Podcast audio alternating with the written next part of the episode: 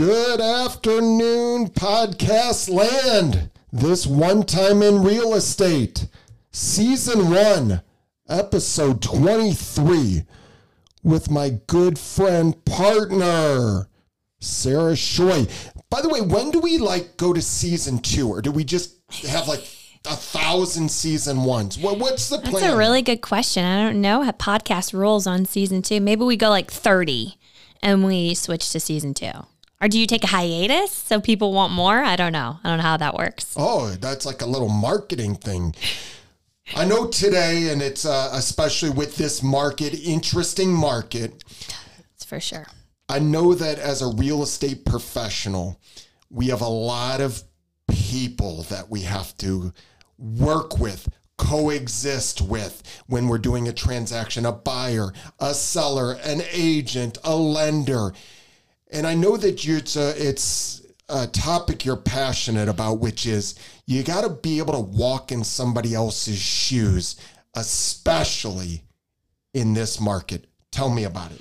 Yeah, so I had an experience over the weekend, and uh, I had scheduled a showing, and um, it, the house had been on the market for a week. So in our market, that's kind of an eternity. It, it it had missed the acceptance deadline. So in the agent remarks, there was still an acceptance deadline, but it had passed and the house was still on the market. So obviously that shows that they didn't receive offers. So I had been waiting because it's it's kind of potentially for me personally. So I was like, well, I'm going to see what even happens with this house. And it was still on the market. So I'm like, okay, I'm going to bring my husband. We're going to go take a look at it. And it was a go and show in ShowingTime. So for agents listening, obviously, that usually means it's vacant. And so I just scheduled a showing and um, we went to my son's practice and then it ran long. And so I'm like, oh, shoot, I'm going to miss my showing. So I just went in ShowingTime, canceled my showing or yeah. And I was like, ran out of time. We'll reschedule.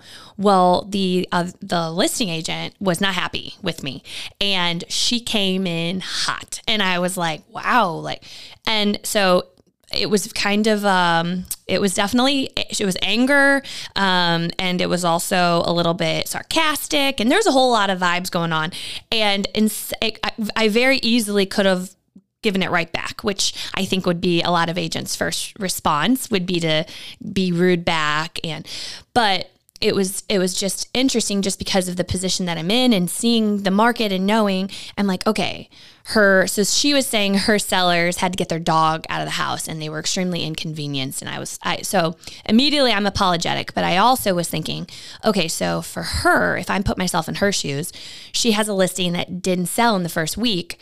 And I would think potentially she may have um, communicated that it would. So, right there, you've got a lot of feelings because she now may have lost some uh, respect or maybe trust from her seller. And then also, she's probably worried like, why isn't it selling? So she's also got that and probably fear. There's fear going on in her mind. And then obviously her sellers are also probably feeling a lot of feelings.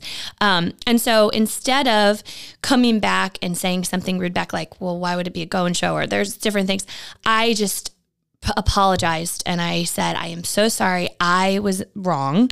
Um, I, I just assumed it was vacant and I'm so sorry. And I promise that, you know, if I do show it again, that I will not, I, will make sure to be there. And um, I said, such a great house. I'm so curious. How has feedback been? I'm surprised it's still on the market. And anyway, coming from a place of curiosity and um, being humble. Then she came back and basically opened up and said, I don't know what's going on, why it hasn't. So-. And then all of a sudden we were friends. And it could have so quickly turned into a really adversarial situation. And I was just thinking it's so important with agents that we first and foremost put the other person in our minds, walk in their shoes, understand what they're going through. Because if we can come from a place of kindness and also curiosity, not judgment, I think we could actually change the course of a lot of unfortunate situations. And obviously, this is in this case, this is with an, another agent, but it's obviously the same situation with our sellers, our buyers. There's so much, there's so many feelings going on right now, um, and we just need to be really um, aware of that. And I love that story. And by the way, I sit here and I'm listening and I'm thinking, any relationship, yes, in this situation, it was with another agent, but that type of behavior response isn't going to hurt any sort of relationship, family, professional, friendly, friends, etc.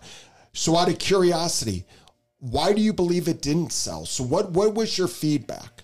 So, um, in this particular case, I do believe it was price uh, because it was a great home in a great area, great neighborhood that has been performing really well. Um, so, and I believe that it's interesting because that six or seven day mark for our market is a big turning point because I think people are watching a lot of the time. They've got it in their cart, maybe they saw it, and when it doesn't sell, they're like, could I actually offer less than than offering so significantly over?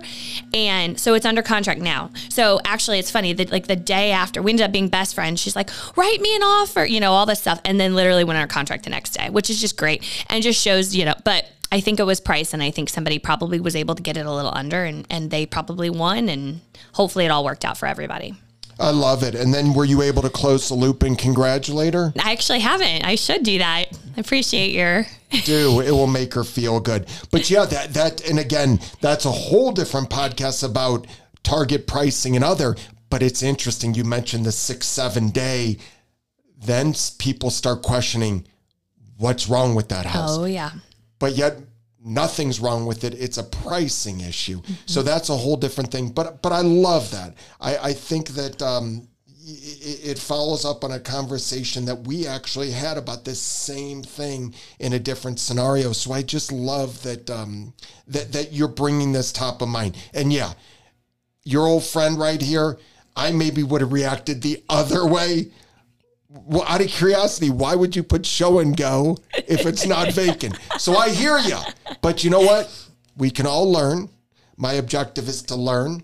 And um, I, I appreciate, I think your approach, phenomenal. I congratulate you. So put yourself in other people's shoes. The moral of the story. That's it. Moral of the story. We're going to wrap it up.